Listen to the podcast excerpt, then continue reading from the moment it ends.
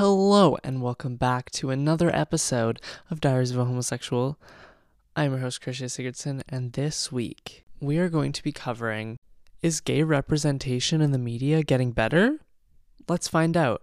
I also have some stories to share with you um, about going to the gym and what that experience is like through my eyes because sometimes it's really freaking scary and sometimes it's just so nice and rewarding. I also want to talk about anxiety and being overwhelmed because this is honestly just something I've been experiencing a lot recently. And just everything's picking up, getting ready for summer, which is great. I'm very excited for summer.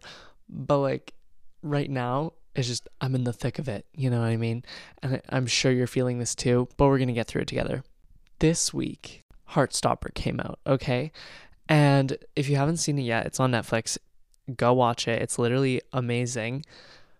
But it kind of got me thinking and you know, I put on Instagram like what you guys wanted to hear about and a lot of you were talking about Heartstopper and you know, just other shows and media that is gay, you know what I mean? And it kind of got me thinking and I remembered that a lot of the time when I watch these shows like Elite or Heartstopper, I go to look up the actors, like the gay actors who like in the movie or show, they play an openly they play an openly gay character, but then you follow them or whatever and do some research on them and you find out that they're not gay and it's like, "Oh, like what?"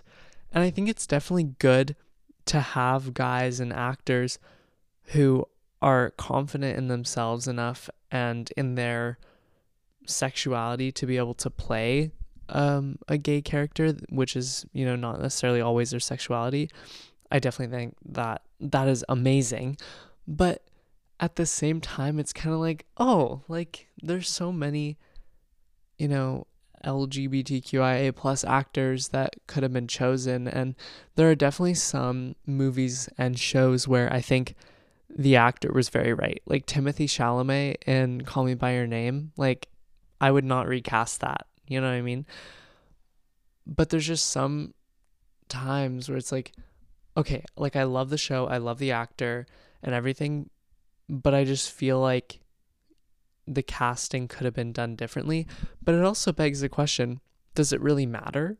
Like it's a fictional story, so like why why should it matter?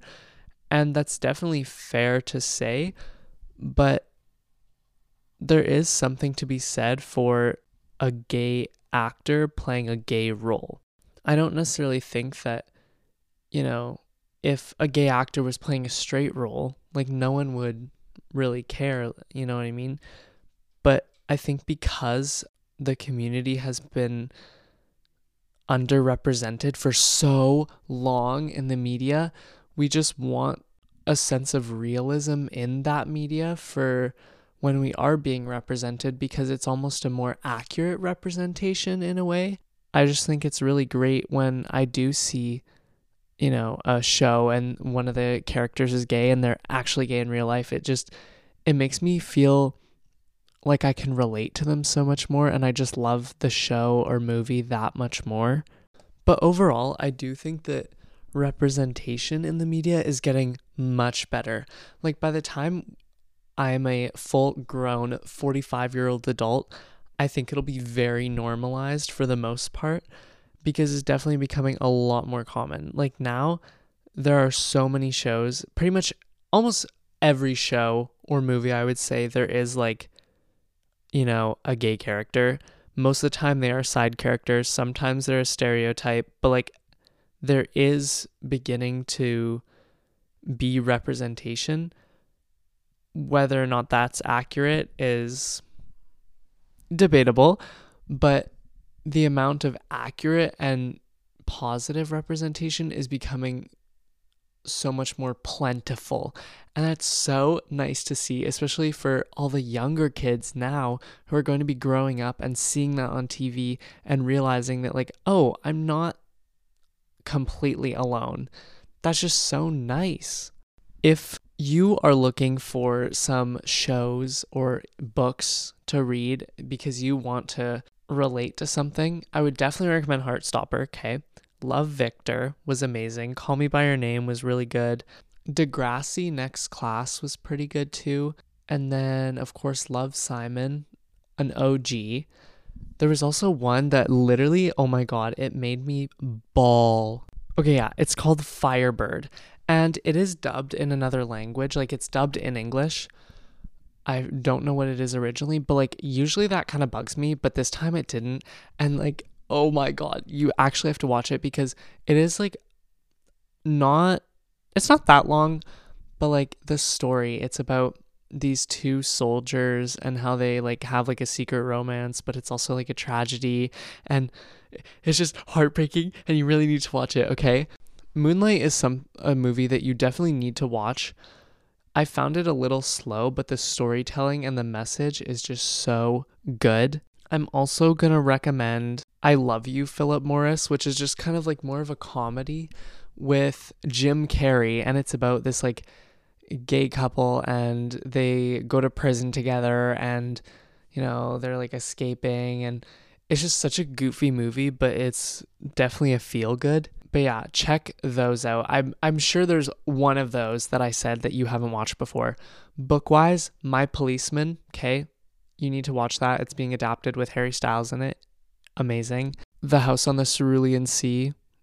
I'm pretty sure that's what it's called. That was 10 out of 10.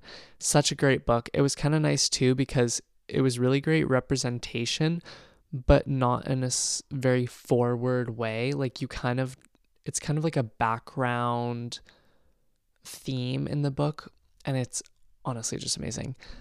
Um, but yeah, definitely check those out. Red, White, and Royal Blue. If you have not already read that, go freaking read it because I literally finished it in three days. Um, and I don't usually read a lot. Okay, I really didn't, but that book got me onto a reading kick. Sorry for that little spam, but like you guys need to like watch and read all of that. I'm not even kidding. Another thing that I've noticed is that a lot of people that I know who are gay lack, including myself, lack relationship experience to a degree, especially when you don't live in somewhere like New York or LA or Paris. You know what I mean? Like, if you're not in a big city, it's really hard to find a relationship. And I definitely have been in relationships, but not to the same degree as some of my friends because a lot of the guys that will hit you up or want to talk to you especially when you're younger, you like you can't tell anyone because they're not out or they're in the closet.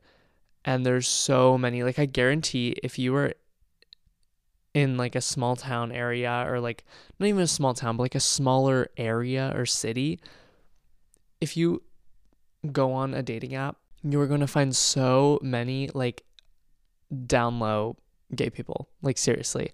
It's insane the amount that you'll see because you wouldn't even know unless you had the app. And so it's not so easy to just go out and find a relationship and start talking to someone and put yourself out there.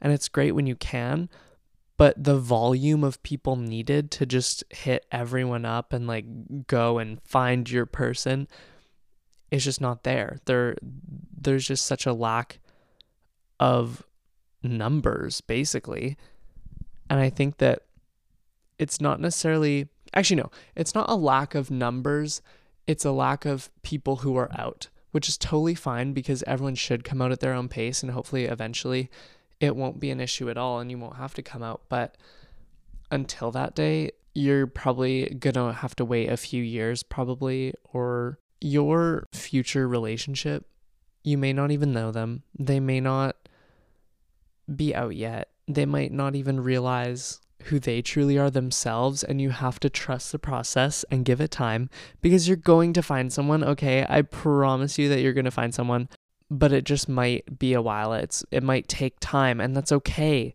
That can almost affect the stereotype on gay relationships as well. Like for instance lesbians there's always kind of like the joke that oh like they move in together after the first date which is not for true for everyone, but typically the relationships move very quickly. Not always, but a lot of people's do, more so than straight relationships.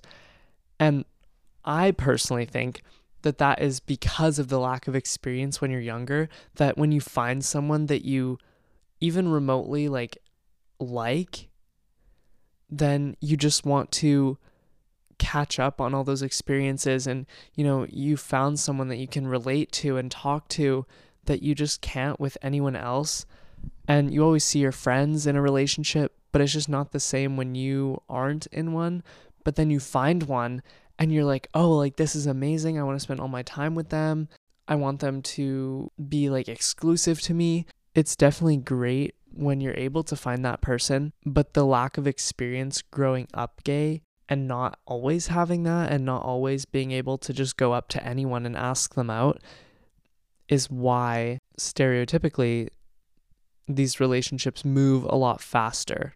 When I first started going to the gym, I was so scared, okay? Like I there were a few times where I would walk into the gym there would be so many people, like there weren't that many machines free.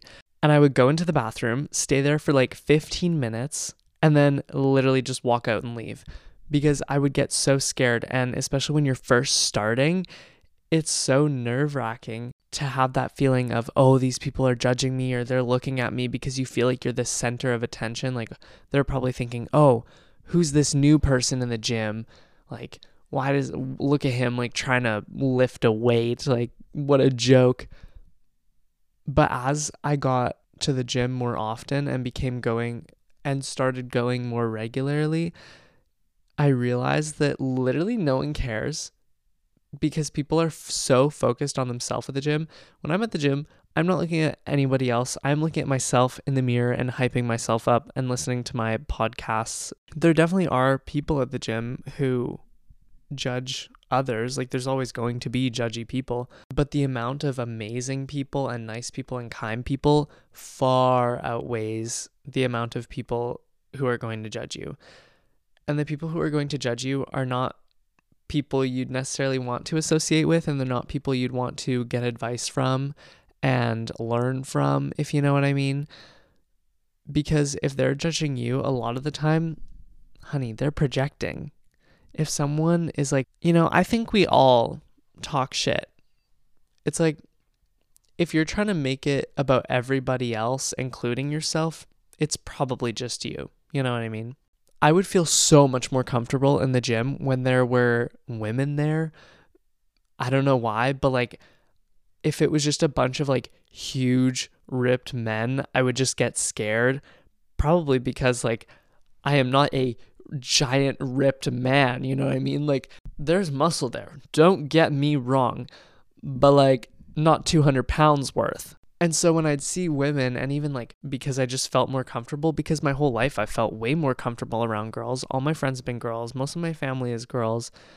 You know, like I naturally just feel more comfortable around that. Whereas eh, going to an all boys school, going to private school, I'd never really had the best experiences with guys. And so I definitely have some guy friends, but like I can count on one hand how many. I would always just think that these men would be judging me, or sometimes they'd kind of like look over and I would overthink it and be like, oh, like, what am I doing wrong? Like, do I look like an idiot? One time I was doing some bench press, you know, pumping that um, iron. Yeah, pumping that iron and this guy came over to me and I like put down the weight or whatever. And I was getting up and I, I he was like using one of the weights, but he had like a bunch around him. And so like I just went up to him and was like, "Hey, like um are you using the 20s?" And like he wasn't and like you know, like there were a bunch of weights around him. And normally I would not go up to someone cuz I'd be way too scared, but you know, I was feeling a little confident he was like, yeah, big man, of course. Like, yeah, like take them, bro. And I was like, big man? Me, big man? Alrighty then.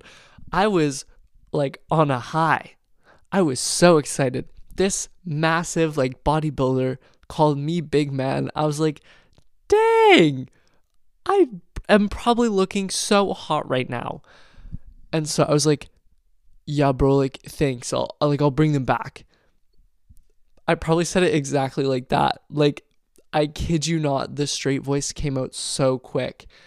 And he seems like a really nice guy. And I don't know why I did that. It's like a fight or flight response, you know, when when a straight guy talks to you, it's just like, ah, like must mirror his actions. And so I did. But I felt really good when he called me big man because I was like, oh, you're so sweet. But I also see, you know, at the gym, a lot of the guys will always help you out if you ask. Like it's just kind of the culture. And I think gym culture can be toxic at times depending on the gym. But overall, if you go up to someone and, you know, you ask, like, oh, how many sets do you have left? Like, can I use this weight? Or, oh, like, do you know how to, like, use this machine? Most of the time, people are going to help you. I was trying to adjust this, like, machine thingy and you like pull down and it like makes your arms big. I was trying to like move it up if that makes sense. I had no no fucking clue how to do it. And so I just went up to this lady. You know, I thought she was in like university, maybe like something like that. This woman was like in her 60s. I was like, I'm trying to be like you, my girl. Like, oh my God. And she was like, oh, hi. Like, yeah, of course, these things were so hard. I had to ask around the first time I was adjusting it. And apparently, you just pull this yellow thing and it just moves up. And I felt like an idiot. But she was so sweet and we just got talking and she was an art model for our local university so she does like modeling basically and i was just like that is so amazing and she was the sweetest person and then after that i would always see her at the gym and i'd feel so much more comfortable just knowing that she was there because i was like okay like at least i have someone that like i sort of know and like she'd always smile and say hi and like wave and it was just nice and you get like people at the gym who are just like become your little gym buddies. And it won't happen right away. It probably took me like four or five months before I even spoke to someone.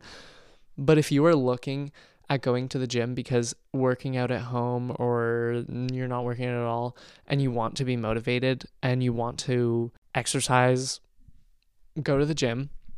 Maybe bring a friend at first. Maybe bring your bigger or little sister or brother just go. I promise you, Kate, like if you run out of that gym for the first time, that is fine. Same, I did that too. But go back because I promise you, once you get comfortable and start going a little bit, even if it's just like for half an hour, you're going to feel so much more confident in yourself and so much more confident in your ability to talk to people and socialize and not give a fuck about what other people think. So go to the gym. Also, when I started off, one of my friends goes like there's women's only gyms, which I think is amazing because I've also definitely seen women get kind of like objectified by men, you know, and it's just kind of like, ugh, like that's so, why would you do that? Like that's creepy. It's weird. You're not getting where you're hoping to, sir, with that girl. And so I think it's totally amazing that women can have a place where they feel safe to go and not be, you know, harassed. And it doesn't happen all the time, but like I'm sure a lot of women understand that feeling. And although I will never be able to understand it, I can definitely sympathize with it. But at the same time, I feel like I also sometimes feel like that, even though I would never get objectified by a guy. I'm just scared of them. When I started going, I would be like, oh, like I wish I could go to a women's only gym. Like, let's have a gym for the girls and the gays because that would be so much less scary. But unfortunately, that was not a thing. However, possible business idea because I feel like that would draw a very large crowd. The only thing is, how would you verify people's sexuality? You know what I mean? Like, that would be kind of hard. Hmm, something to think about. If you ever start a girls and gays gym, please let me know. Now, I was talking to my other friend about, you know, me feeling anxious and overwhelmed. And she said something that I will like not forget for a long time, uh, like word for word. She said, anxiety is a lack of control, and the lack of control is from a lack of stability in your childhood. And I was like, oh, I don't necessarily think that I had an unstable childhood. I'm so grateful for both of my parents. They are amazing. My mom is a queen. My dad is a king. Love both of them. But like, I definitely didn't always have it easy. I didn't have it as hard as some people. And so I feel like a lot of the time, people will diminish their own issues because other people have it worse. And that's not okay because your issues are valid. You can't there's always going to be someone out there who has it worse. It, that it, it just always will be like that. But you have to take your issues seriously and deal with them seriously because they are actually affecting your life. And it might seem, you know, stupid to other people, whatever your issues may be, or it may seem horrible to other people. But then you also can't go to someone else who maybe has it easier and or what you view as easier and then diminish their issues. But I definitely do agree that with a lack of stability in any not necessarily one way, but there are many ways that you can have a lack of stability in your childhood. It could be a lack of parental figures, it could be a lack of social interactions, it could be a lack of, you know, food. Like, I don't know. I'm, I'm not a doctor, but I think a lack of consistency of different things in your childhood can almost manifest into, you know, a lack of control or you you want that control over whatever you lacked before and then that causes you anxiety because you're trying to control what you didn't have before. Whether that's validation from your parents, friends, teachers, people in authority, whether that's, you know, affection, it can be, it can really affect your health because anxiety and stress actually like affect you. I was learning in psychology actually that a lack of sleep is related to things like Alzheimer's. And I heard that and was like, oh shit, I better start sleeping a little more because I don't want that to happen to me. And so I definitely think that, like, whatever, there are things that you do now that will affect you in the long run. Some ways that I think you can improve this aspect of your life if you're looking to. You don't necessarily have to, but no one wants to be anxious. Try to, if you try to discover what it is that you feel that you were lacking and what a common theme that you are trying to control is, that can give you insight into where all of this anxiety is coming from. And if you do that, then you can find ways to almost diminish your anxiety by solving your own issues. I also kind of think that when you do feel overwhelmed, it can be a good sign because it just means that you care. If you're overwhelmed with your job and your school and maybe sports, or if you're in theater and you have a big play coming up, it can feel very overwhelming because you have so many things that you care about all going at once and you want to do your best job at it. And that can be, it's being overwhelmed is never a good thing, but that is a good sign that you do care. But you can also feel overwhelmed with things like bills and maybe stuff going on at school, and that's a lot more negative. And so I think you also have to, you kind of have to decide whether your feeling of being overwhelmed does it come because you care so much about multiple things, or is it coming from things that maybe you put off, things that you can't necessarily control. And if it's things you can't necessarily control, you really just have to rely on the people around you and get through it pretty much. But if it's because of you care so much about multiple things, then you really have to reevaluate what is the most important to me? What can I maybe take a step back from? What can I do to fulfill my role in whatever you're doing? Maybe that means you're delegating tasks to different people. If you're doing a group project and you want to get a good mark on it because you care, but you know, you have all these other things going on, maybe you can delegate the tasks a little bit and say, okay, Jeremy and Patricia, would you guys be able to do this and this? And I'll do this part, but like I'm not able to do it right now, but I'll do it tomorrow when I'm done this, this, and this or if you're if you have some sort of company or business thing that you're running delegate the tasks a little bit. Get a friend or if you can hire someone to make that load a little easier on you. I was starting to feel very overwhelmed. It was because i cared so much about different things. You know like i had the podcast i had school i had my job and you know, my sports and my extracurriculars and some other projects that I was working on. And it was so stressful because I had no time for anything else. I wasn't really seeing my friends, which I think is so important because if you don't get time to yourself and you don't get time to be social and be yourself, you're not going to be productive and you're not going to do the best you can at what you're trying to accomplish. All of these things that I was doing just started to kind of become of a less quality product. And so I had to look around and say, okay, what is most important to me? Obviously, school.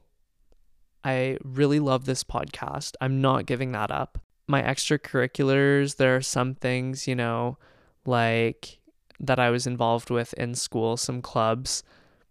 And there were there were some that were important to me, but there were some that were also I felt I enjoyed, but they weren't adding enough to my life and bringing me enough fulfillment to justify keeping them over other things. Like if I had to choose student council over my podcast, love student council and everyone in it, but like I'm going to choose the podcast, you know what I mean? And is it really that much work to go to a meeting once a week and like maybe show up early to do little you know events like hot chocolate mornings and like spirit week? No it's really not that much work but not having that on my plate released a little bit of stress for me if that makes sense because i didn't have to worry about it. I wasn't going to disappoint anyone by not showing up even though i was scared to kind of like stop going I still did it because it made me feel better. And, you know, every once in a while, I may like show up, turn up, but like I'm not taking on responsibility because I have realized that I'm not going to do things unless I feel like I can do them to the best of my ability. And if that means I have to pass up something that I might enjoy, but not that much, then like I'm going to do it. You know what I mean? If there's something that you cannot miss, it's a huge opportunity for you, then do everything you can to do it, as long as it brings you joy. In the wise words of Marie Kondo, it must spark joy. I love being happy, and I love being in a positive mood, as everyone does, because it just feels fucking good. Personally, there are times where I am like so hyped up and positive and happy that it's like a euphoric feeling of happiness. It's amazing. And there's times where I'm kind of like sad. And it's not so much like it's like an imbalance, you know? It's more of like a natural thing. Like it happens to everyone. Everyone goes through phases where they're more happier and then things will happen or they get stressed and then they're like kind of sad or you know whatever. Like with in order to be happy and feel pure bliss and happiness, you have to go through those hard times because without that, it, the happy times and good times would feel numb. They wouldn't feel like anything because it's always like that. So it wouldn't be special. And when I'm upset, that's kind of what I think about is, oh, like this is just going to make the next time I'm super happy like even better. And a big thing for me is music it's such a little thing. It's a background thought, but it, I feel like it affects me so much. And I have really recently, especially, made an effort to not listen to sad music or you know, even songs that are necessarily like they're more upbeat, but like if the words don't match what I am trying to attract in a way, then I won't listen to it. For example, I love, love, love, love Olivia Rodrigo, love Sour, all of the songs, but like the words in it to me are just like, yeah, definitely, I get, I definitely get why like people relate to her, like love Olivia. She's so talented, but a lot of the words in her songs are about, you know, guys kind of not treating you right.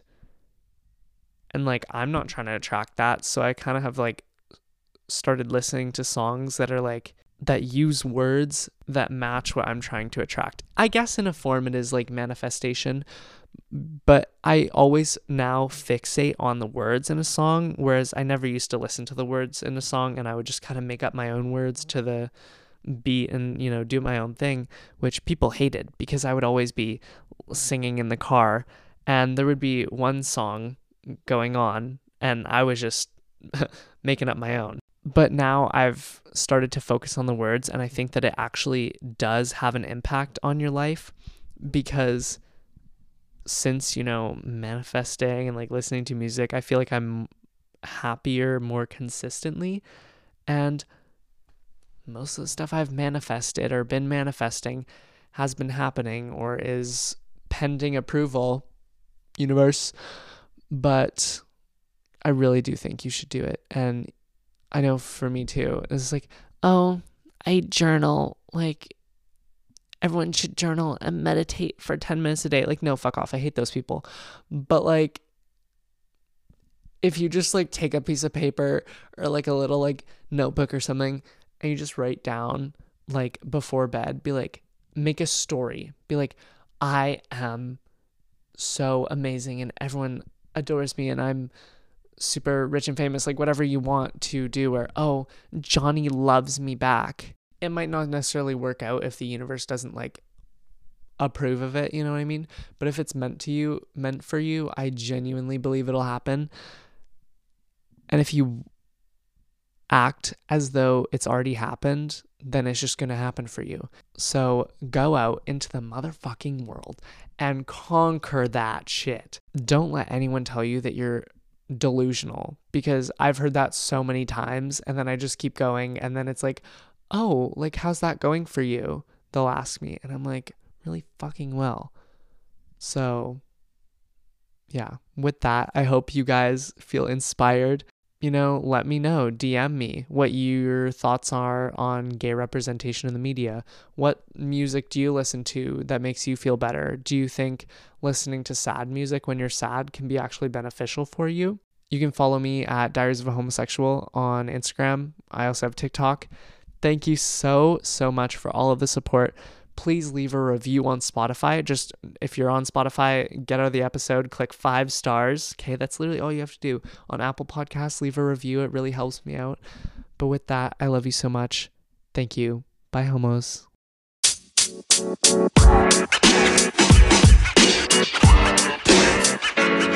know, man. You know, man. You know, man.